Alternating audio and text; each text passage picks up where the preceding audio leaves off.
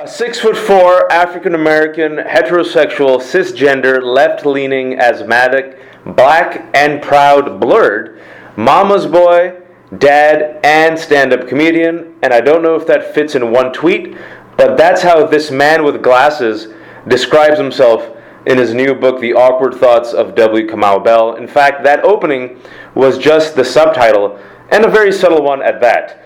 But even that ginormous title doesn't capture all the hats Kamau is currently wearing. He's a stand up comedian, a podcast host, uh, I should say, podcasts host, an activist, and a fancy TV show host as well. Currently in its second season, Kamau's CNN original series United Shades of America takes Kamau around the country as he attempts uncomfortable conversations that create change. He's hung out with the KKK, a very endearing hate group. He's talked to the white supremacist Richard Spencer. He's lived off the grid. He's talked to inmates in prison, visited Standing Rock, and he's gone to the scariest place of all, gentrified Portland. And here's with us today. Welcome, Kamau Bell. Wow, thank you. Do we have time for the interview now? That was Now it's- incredible and. Yeah, that was just me trying to read the, the that just to make you feel amazing about yourself, and then you could just drop the mic and walk away. Like, I have accomplished everything in life. I've survived Portland. If you can survive Portland, you can survive uh, this interview with me. Uh, I, I want to get this. I want to get this out of the way because there's so much news out today in the last three days in particular. We're so overwhelmed, and I just feel like maybe it might be cathartic, a cathartic exercise. So if you're willing to indulge me, I'll give you 15 seconds. I'll time it, uninterrupted, stream of consciousness. Tell me what you think and what you feel when you hear me say President Donald Trump. I'm really enjoying the fact that I know he's having very miserable days the last few days. Now, as miserable as those days can be for a billionaire, let's be clear about that, but or at least a pretend billionaire. But I'm actually enjoying the fact when you see his tweets are like, "Oh, is it not going so good for you, Donnie? Not so good right now." I'm, I'm taking uh, visceral pleasure for that, uh, while at the same time knowing that that I can't trust it just because he's having a bad few days that this is ultimately going to lead to any good for our side. So, but I am taking some, I'm taking some reality show, Real Housewives of Orange County pleasure from watching rich people suffer. I, I love, I love. Uh, you said our side, and when you mean our side, how would you define that tribe or that side, especially when it's uh, up against Donald Trump? You know, I think it's an evolving side. I think we're all sort of like working on what that side is. I think we're trying to, you know, the the effort right now is to basically, if you look at Donald Trump and what he represents and the people that he's put in his administration and the people who support that, you have to sort of go, well, I'm not for that. I'm for the opposite of that. And then we have to look. So, you know, I'm for inclusion and uh, and representation and you know and and science. We have to say that I'm for science. And then you have to sort of look around you and go, who's who on this side is for that? And I think a lot of times we get caught up in sort of the minutia of the well, you're not you're not for composting on Wednesdays, so I don't know if you can be on my, on my side. And I think we have to sort of get over a lot of that stuff and really just go, what are the big things that we all believe in that we can all stand behind, that we can know that we're on the same side? Because if we if we can look at the big things and the big picture, we way outnumber them. If it wasn't for the you know leftover slaveholder map of the electoral college, we you know we would be we would feel like we were sort of winning right now, but we're not. Yeah, I mean, if you if you're for, I feel like it's it's Twilight Zone, right? If you're for clean water, if you're for with people with ovaries, if you're for you know not destroying uh, the climate, uh, you know, if you're for tweets that are spelled correctly, not done in all caps, Yeah. you, you know, you're a rebel. It's it's an interesting time that we live in. If you're, if you're, for, if you're for the thing it says, if you're for the thing that says on the bottom of the Statue of Liberty, if you're tired, you're poor, you're huddled, security to be free, then you're sort of like leftist, Yeah. globalist. yeah outlier but you know it's it's it's an interesting it's it, it's also an interesting schism with what's happening in america right now because we can't we can't forget that 63 million Americans voted for him. And I know everyone says the Rust Belt, the Rust Belt, but people forget that was about 54% white women and a lot of white, suburban, middle class, well off folks who did not suffer in the 2008 crisis, economic uh, recession. And, and his words and his platform made them feel better. It made them feel great. And, and if you think about it, you know, their feeling of greatness comes at our expense. And how do we reconcile that 63 million of our fellow Americans feel this way?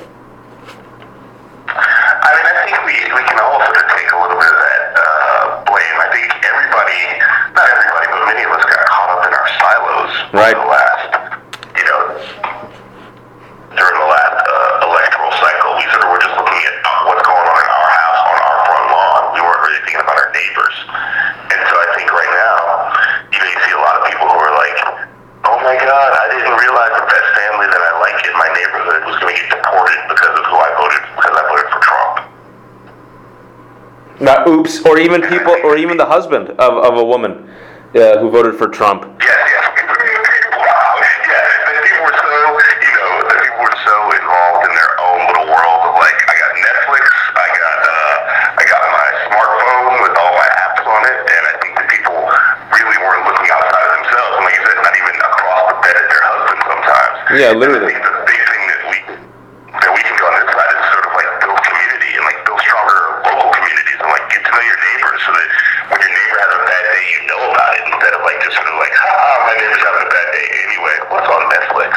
Yeah, I mean, and and that just, I mean, I, I mean, Netflix is a very powerful draw. Come out to, to you're you're asking a lot from Americans to go away from uh, 24 hour streaming, uh, Dear White People, Stranger Things. I don't know. I mean, you're asking a lot from us, but yeah, PTV is hurting the revolution. Yeah, that's- uh, One reason people were able to like be in the streets in the '60s is because there were only four TV channels. Yeah, I mean, it, I mean, couldn't be hilarious if there were only if we were back to like lack of cable and lack of streaming channels? Like maybe the world would be better. Like Netflix and YouTube is the downfall of a cohesive, pluralistic America. And can you blame it? Because there are some damn good shows right now. Well, I mean, it's true. Like, you know, I mean, I do this. You walk around the world and everybody's looking at their phone, and or like, you know, everybody's curating their entire experience. And Google and all the other tech companies are happy to make that even more so. Like, you know, like we will, we will make that even more immersive for you, so you will have less to do. You won't have to, you want to, you know, you don't have to ask for directions anymore. I mean, you don't have to, you Google like we got. So, you know, as we sort of get this technology, and I'm a fan of technology, but it's, you know, it further, its first goal is to sort of please the user, and then, or at least make the user think they're being pleased. I understand that not always the case, but, and so then you sort of, like you say, you forget to look up and forget to look around you, and then you go, wait a minute, what happened to all those restaurants in my neighborhood that I liked that were super cheap and affordable? What happened to that old lady who used to watch my house? what happened to, you know, what happened to the world? And I think that, that, that this, hopefully the Trump election is a wake-up call for, for all of us. And I think the thing is, is that people are often like, how come Trump supporters haven't turned on him yet? You know, I think, like, we're 119 days into Trump, 119 days into Obama, you couldn't have told me anything bad about Obama. Nothing. you know? Yeah. It took a while before I started to go, okay, yeah, I guess that drone thing isn't awesome. But you know, you, you mentioned that you know we're, it's not just we're living in the silos, but it's, it's a filtered silo, right? It's like even our reality is filtered on Instagram, and we live in these convenient bubbles, and we don't pop those bubbles. But here you are with your show, and I'll give a shameless plug: United Shades of America, uh, trying to disrupt these bubbles and, and, and, you know sw- switching off these filters and trying to see people where they are. And in particular, you know, it brings up some it, it brings it, it disrupts some of these these boundaries right? Because you're reaching out and talking to people like richard spencer who uh, is you know alt-right white supremacist. Um, and a lot of people appreciate you you talking to the kkk and richard spencer but other folks are saying there should be a hard line between trying to reach out and talk to folks who are my impressors uh, or you're actually normalizing these people. Uh, you know when you shouldn't be trying to win them over you should be actively resisting them. You know, it's kind of like what's the line between normalization, for lack of a better word, and reaching out to see if there's some something better there. I mean, for me, the line is context. Like, you know, although I want to do this network, I'm not a journalist, and I'm very clear about the fact that I'm not a journalist. So when you sit down to have a conversation with somebody, sometimes it's about like, I want to understand you so I can, so you can, so we can better exist in the world together. And sometimes it's about like, can you explain yourself to me? like with me, with Richard Spencer, can you explain yourself to me so I can? Because I don't think, I, not, not even so much for me. Some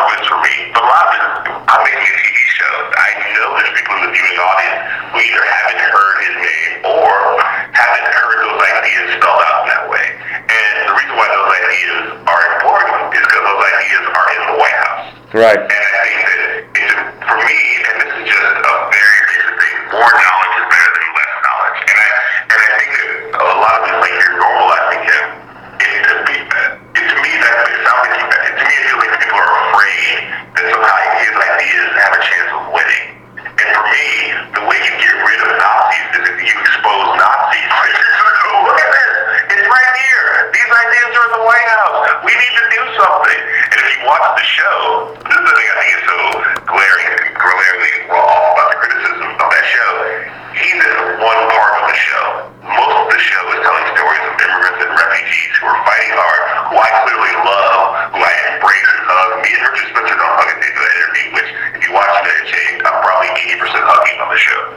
Yeah, you're, you're a hugger. We, we, we basically agree.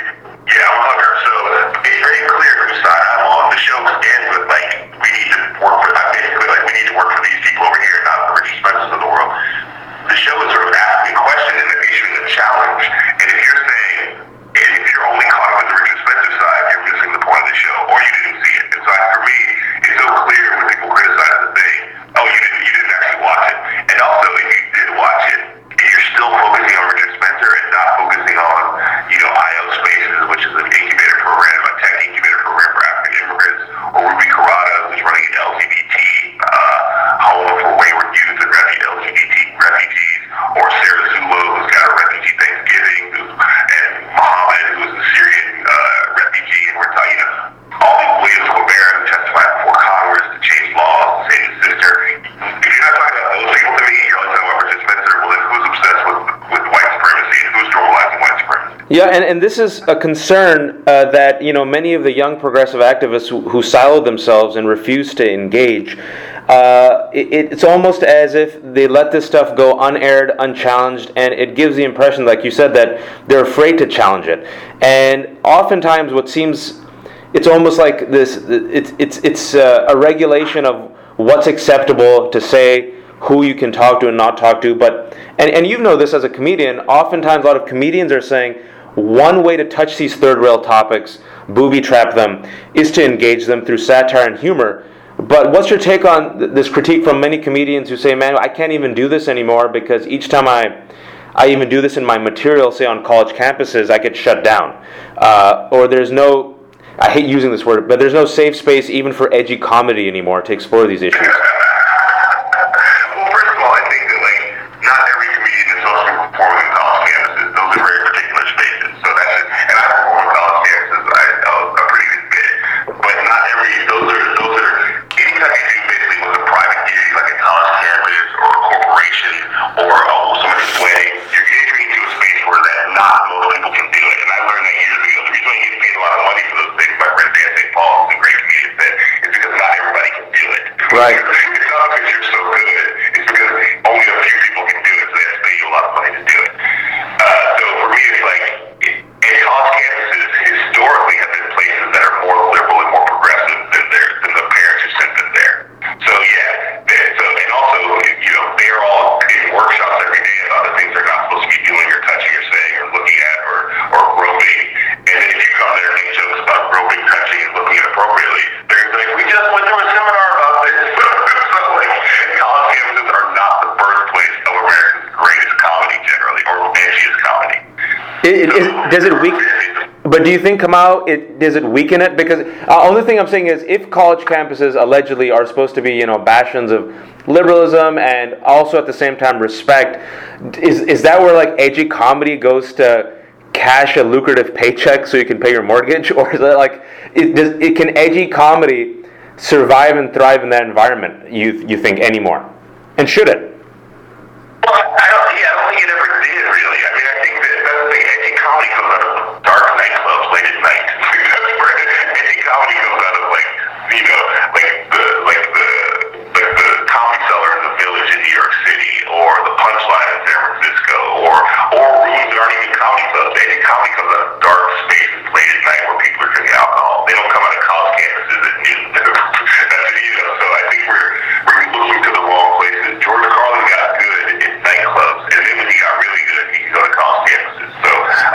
looking for. I think college campuses are about free speech, so you're free to say what you want to say, and somebody else is free to say the thing they want to say, and you guys can engage back and forth. Now, when that free speech starts to affect the safety of people on the campus, and that's where you get to like Milo and Richard Spencer, that's when the university goes, maybe we can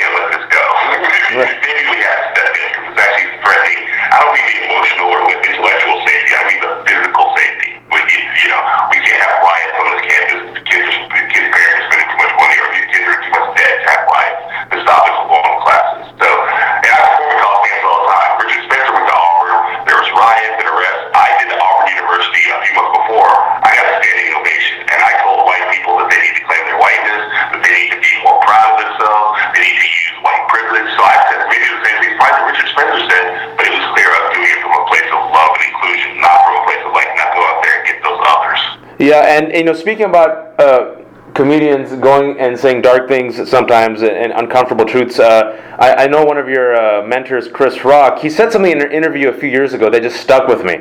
And he said, Progress in America is when white people become less crazy. He says we're just waiting. Like each time white people become less crazy, that's when like you know people are like, oh maybe we shouldn't lynch black people, or oh maybe you know KKK is a bad thing, or maybe segregation is bad. So it's just like the rest of us are just waiting for the white majority to become less crazy. And you know, living. We talked about Trump, and we're you know, we talked a little bit about what's happening in America right now. How much longer do we have to wait? Well, that's the thing. Is we, that's you know, I'll take it back to the Richard Spencer thing. I think some some people, a lot of white people, especially who are on the left or, the, or whatever that thing is called, left, like think, well, you know, I'm not crazy. My friends are crazy, so I don't think things are as bad as I hear people say they are. And I go, look at Richard Spencer. Ta-da! and then I go, the the the other thing I say about that, and white people, he's your fault. So you need to deal with Richard Spencer. The same way that Ben Carson is my fault. The same way that on some level Bill Cosby is my fault. That you know every black person in this country has had a Bill Cosby, Ben Carson, some point, whether they wanted to or not. But white people tend to avoid those discussions, and I'm sure it's true. It happens with Muslims too. Every time a Muslim does something, every Muslim has to sort of take a side on what they think about that Muslim. But white people tend to get away from that because they just get to be people. And so part of one of my big jobs is to go, white people, claim your people. You know, get your boy, Richard Spencer, Donald Trump, Steve Bannon. Like these are your people, and you're ignoring them. And by you ignoring them and thinking things are fine, they're making the rest of us crazy. And, and, you know, you said you know that your people, but I remember the first time we actually met. Well, briefly, it was back in the Bay. We both have 510 area codes, which gives me joy. Uh, but it was 2008, and you had a one-man show, the W. Kamau Bell Curve, ending racism in about an hour. Um, a comedic exploration of the current state of American America's racism, and. Uh, uh, I, my friend brought me to the show and said, "I think you really dig this."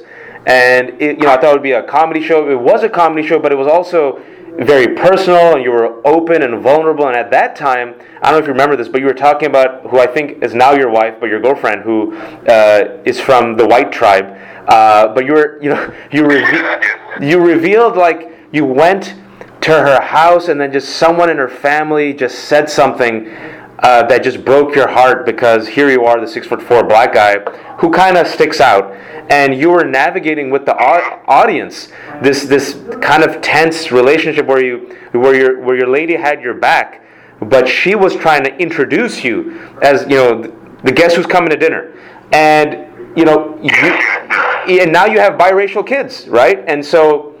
You, Yes, yes.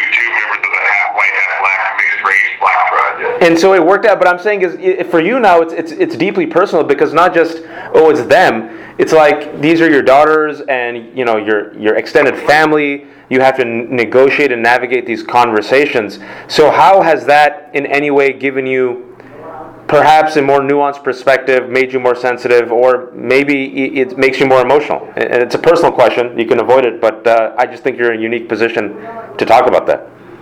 Well, well, no, I mean, you know, if be a black guy on stage talking about racism and white people and white supremacy, and you know, and then to suddenly fall in love with a white woman, which it's not like I had white friends, I had friends with, you know, I I think some of my best friends were white, some of my best white friends, but you know, so it wasn't like I was like I'm not trying to pitch myself as a member of the Nation of Islam suddenly fell in love with a white Christian. Like, it was stage talking about whiteness and white people and racism. Started dating my wife, Melissa. Uh, and then we had, you know, there was there was times in our family where things got super awkward and super weird, and there was no way to run away from it because this was my girlfriend and we were in love and we were, and we stayed together.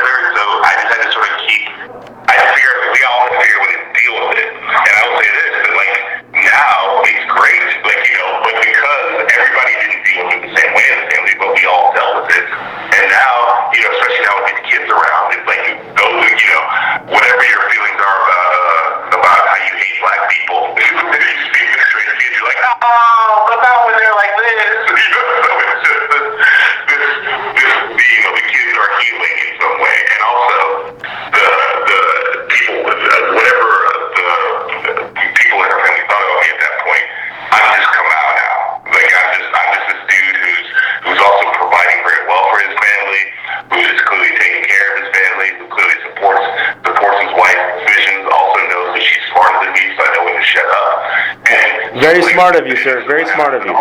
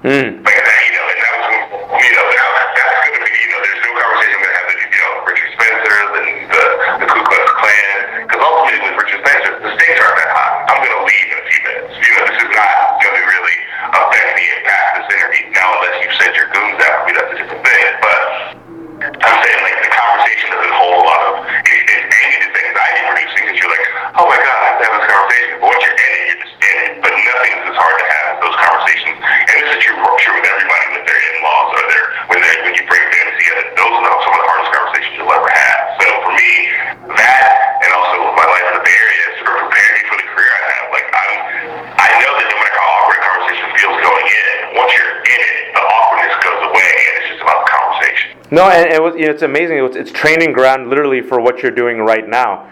Uh, it, it, you know, disrupting these these kind of safe but toxic uh, bubbles and limitations of identity and representation. And your book, I mean, you mentioned a lot about this, and there's something that just stuck with me today because I don't know if you found out, but Chris Cornell died.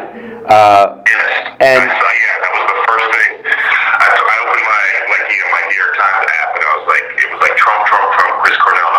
Oh, no. Yeah, I know. I mean, and, and for, and for us, I mean, uh, you're a little bit older than me, but you know, we grew up. And in your book, you talk about it.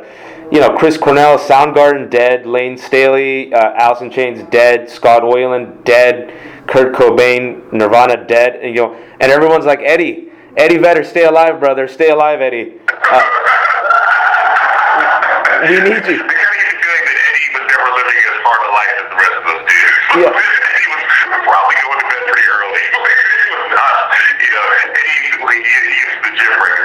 You know, but you know it's interesting because in your book, it's it's it's about you know, you mentioned Pearl Jam, right? Because as a black man, you're expected to be you're expected just to be down with hip hop and know everything, but you identified more, say, with Eddie Vedder and Pearl Jam, and and it's interesting. Now, you know, I was just trying to tie this together because Chris Cornell has died, and a lot of people might say, oh, a lot of folks who like grunge and are white are mourning. But I, I just, assumed just from reading what you what you wrote about Pearl Jam that for you a lot of people would not assume that a six foot four black man who's an activist and cares about you know progressive politics would like this is probably a big deal for you and and and that. I mean,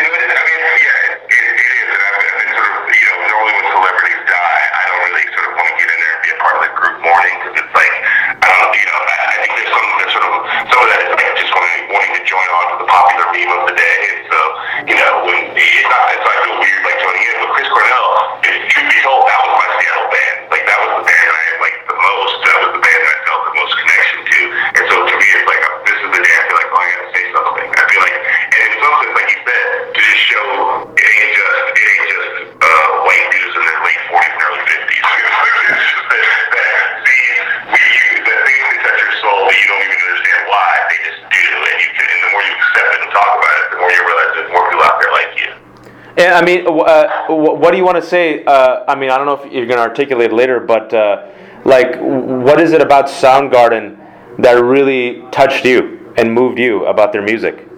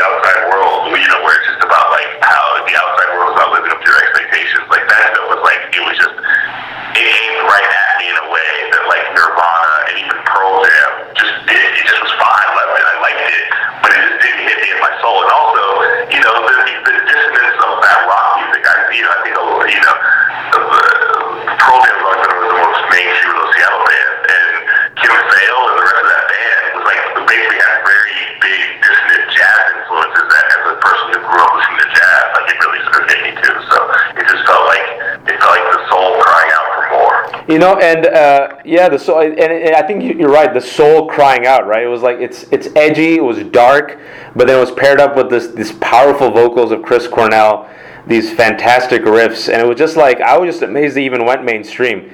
And uh, now that you uh, you did that that audit of their career, I feel sad because like I just I'm processing and I'm like I grew up with their music and and you know I'm getting old and Yeah. Chris Cornell is dead. Yeah. I know, and then you look at, and it's also for me somebody who, like, you know, you never really think of yourself as being as old as you are. You think of people who you like a lot being old, and you're like, 52, holy shit. Wait a minute, not that much older than me. And, you know, so then it's like another, I better make a kale smoothie this morning. Like, it's another, it's, a, it's two different wake up calls here. You're like, a hero dies, and also it's a, it's a, it's a you know, a, you know, you check your own self for, like, am I still breathing? How am I going to be here? Yeah.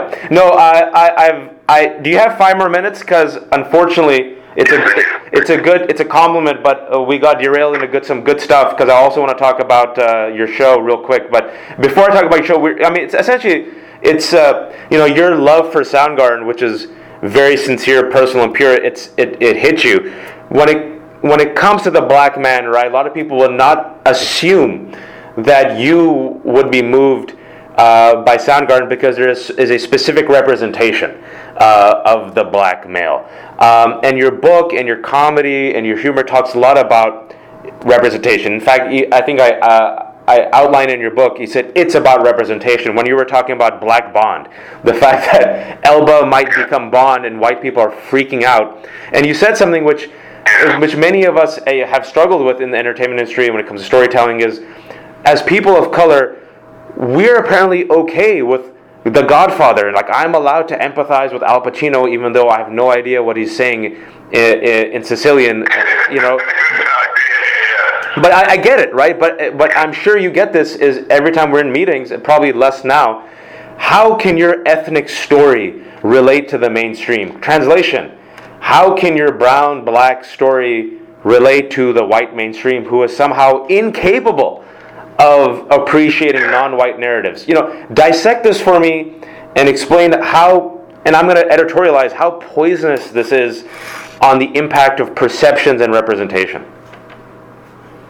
Well, it's, it, it, it, it's certainly a narrative that Hollywood has bought into for many, many years. But what happens is when you buy into that narrative, you don't then you don't even work to challenge the narrative. Instead of going like instead of sort of going, if it is true, and let's just accept for second that black and brown uh, bodies don't sell as much as white bodies, then the question should be, well, how do we fix that? Not, oh well, if it is, if it is, if it even is true. But certainly, we don't know it to be true because the sample sizes of black and brown representation on TV and film is so much smaller than white bodies in TV and film that we they haven't worked at it as long and they haven't greenlit as much stuff and they haven't, they haven't tried many different things. You know, you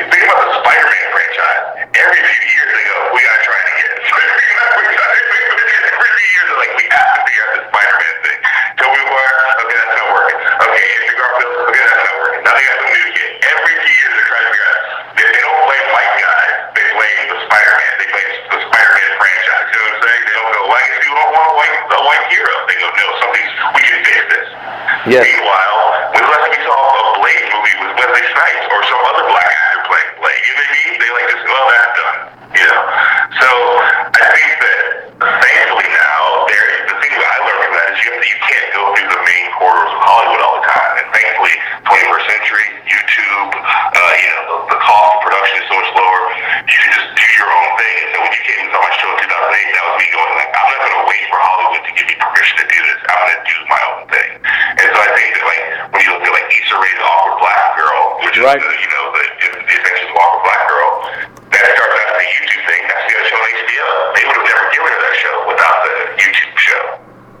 She had to bypass the system to be noticed by the system. In a strange way. And that, the thing that's good about that is that when the system knows, notices you, you can hold them up for more money. Because you're not new anymore. You're not brand. You're not like somebody who's like, oh, I'm so happy to be here. You're like, well, if this doesn't work out, I'll just go back to YouTube because those ad dollars are working out for me. You know Yeah, what I'm saying? So and, and it's, I it's, think that- it seems they noticed you on your own terms. I mean, it seems that CNN is noticing you on your own terms, and this is a manifestation of what I saw on stage eight to nine years ago. I mean, that must give you some some joy and comfort. I, like you know, as I've said before, no comedian, at least when I was coming up, said I hope to one day get a show on CNN. Yeah. So for me, the lesson is, you know, imagine imagine the goal, but don't actually expect you know how the path, what the path is to get there. You know, like sort of work towards this goal. Like I want to be on TV doing the things I want to do. But if I had said, but it's got to be on NBC Thursday nights on must see TV because that's where I saw the, the black shows when I was a kid, then I would have feel like this was a failure. But in actuality, I'm like, oh my god, CNN wants to do this, great, let's do it. Yeah, I think only uh, nerdy children of South Asian immigrants grow up saying they want a show on CNN uh, talking about like spelling bees and how to be a doctor. Like, you know, I think we were allowed to be like, maybe we can be the next Sanjay Gupta, maybe, crossing our fingers.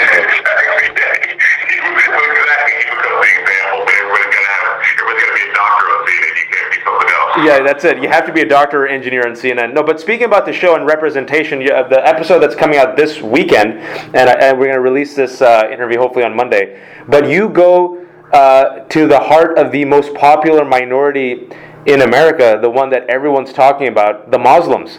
You talk to the Muslims, and you go all the way to uh, Dearborn, where apparently Sharia has taken over and is forcing everyone to eat halal meat and and, and you, you get into it. I mean, you go to a halal butcher, you see them do their exotic halal butchering of meat, which somehow transforms it into uh, you know extremist uh, meat, uh, and you, I mean you went you went all in, and so how was that like you going in eyes wide open? Openly saying, "I'm going to ask you dumb questions. I hope you don't mind." Talking to actual living, breathing Muslims, uh, you know, what was your you know, first of all, I'll tell you one thing because you opened up the episode and you said something which just rocked my world. You're like, growing up, you wanted to be Muslim because you thought we were cool. No one has ever thought I was cool in my life. Like, that's insane to me. Well, it was when I was doing the episode, because you sort of get, you get taken over by the narratives that are currently in the world about how, you know, Muslims are, I know that I know those narratives aren't true, but you can get taken up in making the argument through those narratives. Like, oh, we have to argue against the terrorist thing or the extremist thing. I was putting it together, uh, and I kind of made me thank President Trump for this when he said, well, you know, Obama talked about Muslim sports heroes, and he was like, and Trump tweeted out before he was president, what Muslim sports heroes? I don't know any Muslim sports heroes. And then everybody tweeted back at him pictures of Muhammad Ali, and also like Kareem Abdul-Jabbar and other people. And I was like, oh yeah, right. I love Muhammad Ali when I was a kid. it sort of like took me back to like, you know, of like there was this, especially with the Nation of Islam, there was this sort of cool factor with them, and I was like, oh, that's the way into this episode because that's that's the really that's my the thing I try to do with this to distinguish myself from being a journalist. A journalist is tell my story, you know, sort of connected to my story. Right. So when I went to Chicago, I talked about how I graduated from high school in Chicago, and this it was like, oh, as a kid, yes, I did have a Muslim in me because I thought they were just cooler. and then that sort of started in a very different place other than arguing the narrative that currently exists. And you know, we it's interesting because some people thought we were cool, but now we're the threat.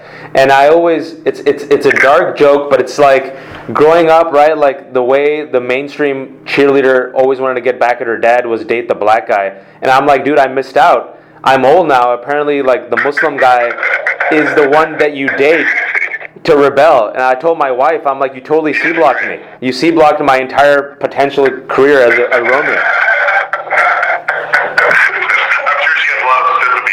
Yeah, she's very sympathetic. But you know, you you've talked to Native Americans, African Americans, gentrified Portlandians. You've gone to Michigan, talked to Muslims. You're in the Bay Area with a very rich Muslim community.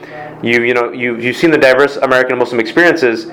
As a black man and a chronicler of American history, if you had to audit my community right now, how would you say we as American Muslims are succeeding or messing up?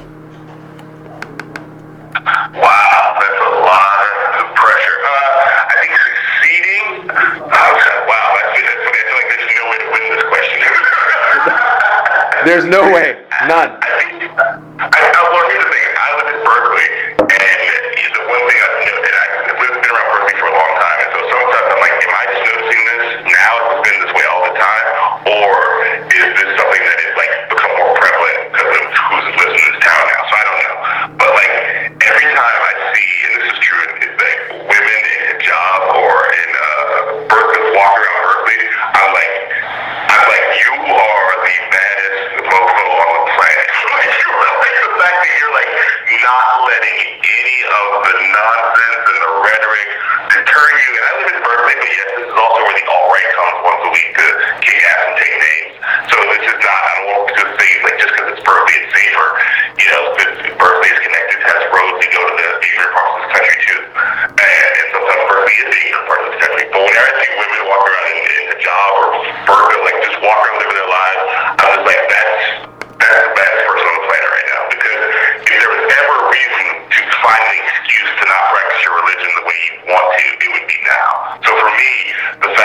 people are out there practicing their faith out loud in public and sort of, sort of like openly and not hiding from it. To me, that's that's doing that's doing it the right way because that's actually, you know, and I hate the word normalizing things, and I don't think that the Islam needs to be normalized, but that sort of goes every time a person who thinks they're scared of that sees it in the world and sees that person shopping, buying their groceries, and taking their kids from school. That's winning. That's winning. That's doing the right thing. So I would say that. Yeah. Uh, How about the failures? I, I don't. The fail. That's. I mean, the fail. I mean, the, like, it's, it's funny having spent a week there. Like the thing that was, the thing that I was most blown away by was the diversity of opinion about issues that America thinks Muslims are all on the same page about. Yeah. And we try to highlight some of that in the episode. And so for me, I wouldn't call that a failure, but I would say let like let America know. This is the thing is Muslim is a religion. It's not a lifestyle. it's, not a, it's not like a so you, as we all understand in Christians, you can be Episcopalian, you can be Catholic, and it all sort of and, it, and you can be you know a Universalist, Unitarianist. You know all these things can sort of look different when you get down to their details and have different ways in which they are in the world. But we sort of okay, we sort of understand that with Christianity, and I don't think the world. I certainly know America does not understand that with Islam. No, no, it's a, lot of work to be done, but you uh, are helping us do it uh, with your show and your comedy. So uh, I, I appreciate you taking the time to talk to me. I went above my 30 minute mark because I was having too much fun. So I apologize to the world for taking uh, W. Kamau Bell for nine extra minutes. But uh, for those of you who are listening, watch the W. Kamau Bell, uh, W. Kamau Bell's show on CNN. The show that he always wanted growing up, of course, as a young black kid who wanted to be a comedian on CNN. Uh, the United Shades of America, it's season two. Uh, the recent episode takes him all the way to Michigan, where he talks to actually living, breathing, authentic Muslims. And his book just came out. It's very funny, very insightful. The Awkward Thoughts of W. Kamau Bell. And of course, he hosts multiple podcasts and he does multiple stand up gigs and speeches where he gets standing ovations from white audiences after calling them out on their white privilege. And he's a lover of Soundgarden and comic books. He's a good dude. So thank you, to uh, W. Kamau Bell, for joining us for uh, PEN America's M Word series. I really appreciate it. Oh, and don't forget, I also have the podcast Politically Reactive with Hari Kondabolu. I just want to shout that out too. And and the podcast. Some good work. And and another really bright, smart uh, comedian doing great work, Hari uh, Kondabolu on, and that's for, from The Intercept, correct? Uh, yes, yeah, we're, we're part of that same franchise. Awesome. Uh, anything else you want to plug? What did I forget? Annie has two cute kids. No, no, no. I guess if you see them in the street, say what's up. They, they love people. They like to take pictures. Yeah, I like to it. All right, sir. Thank you so much. Thanks for your time. Thank you. Take care.